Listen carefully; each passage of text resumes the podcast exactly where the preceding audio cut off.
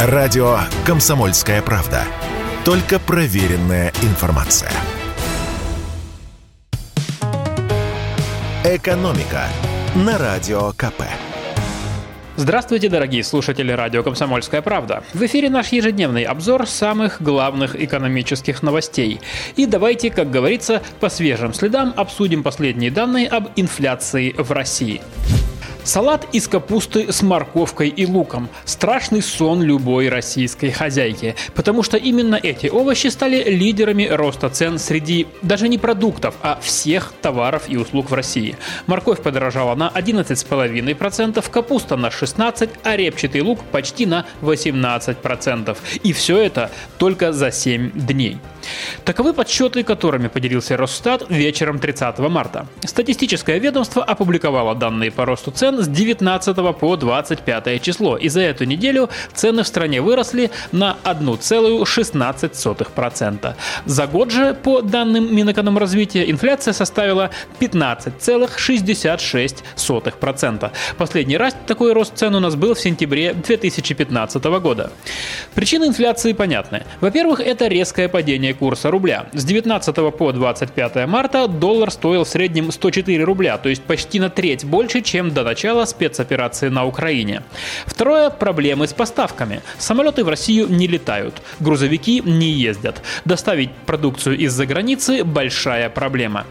Третья причина роста цен – ажиотаж. Как вы, конечно, помните, недавно народ сметал с полок сахар, гречку, прокладки, подгузники. Сейчас все это вернулось в магазины, но из-за повышенного спроса цены выросли. Например, сахар и прокладки всего за неделю подорожали более чем на 6%.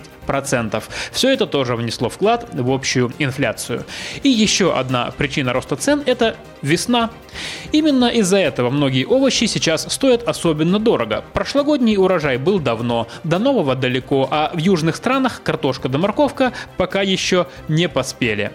Впрочем, есть товары и услуги, которые за неделю даже подешевели. Возглавляют этот рейтинг огурцы. Их цена за неделю снизилась на 7,2%. Также заметно подешевел отдых в Турции на 4,5% за неделю. Но это падение, скажем так, обманчиво. Из-за закрытого неба и практически полной отмены международного авиасообщения туры в Турцию с начала года подорожали на 90%. И в завершение поговорим о том, почему в последние дни так резко укрепился курс рубля. За последний месяц скачки курсов валют напоминают американские горки. До начала спецоперации на Украине доллар и евро медленно росли в цене. Доллар 23 февраля стоил 80 рублей, евро 90. Но после этой даты рубль резко полетел вниз. 11 марта доллар стоил 120 рублей, евро 132. Взяв эту высоту, курсы доллара и евро к рублю устремились вниз, причем примерно с той же скоростью. Сейчас доллар стоит около 86 рублей, евро 96. Мы поговорили с экспертами и выяснили причины такого подъема курса рубля. Причина первая – это ключевая ставка Центробанка. Когда рубль сорвался в пропасть в конце февраля, Центробанк запустил экстренные меры и поднял ключевую ставку до 20% с 9,5%.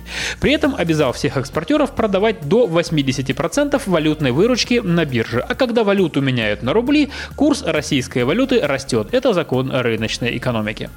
Причина вторая – отсутствие импорта. Ну, не полное, но все-таки. Товары из-за рубежа теперь к нам почти не везут идут. Немецкие машины, итальянская одежда недоступны. Небо для евротуров закрыто. Даже шотландский виски и чешское пиво не поставляют. А если нет иностранного товара, то нет и оплаты за него в валюте. Отсюда вывод. Еще больше валюты остается в России и не уходит за рубеж, что позитивно влияет на курс рубля. Причина третья. Людям нельзя покупать валюту. Напомним, с 9 марта в стране запрещено менять рубли на наличные доллары и евро. Купить их на бирже можно, но с 12% комиссией. А раз спрос на валюту низкий, то рубль и укрепляется. Еще одна причина – на бирже нет иностранных участников. По решению Центробанка иностранцы сейчас не могут торговать рублями и валютой и не работают на российском финансовом рынке. Покупателей мало, рынок сильно ограничен, а значит нынешний курс не является реальным экономическим курсом, сказал нам директор Фонда энергетического развития Сергей Пикин и добавил, что если бы не все эти ограничения, то реальный курс был бы до 120 рублей за доллар или даже выше. И теперь важнейший вопрос. Что будет дальше? Как осторожно предположил в беседе с нами финансовый аналитик Михаил Беляев, укрепиться выше того курса, который был до 24 февраля, рубль не сможет. Для этого объективно нет никаких условий. Впрочем, это не так уж и плохо. Напомню, до 24 февраля доллар стоил 80 рублей. «Экономика» на Радио КП.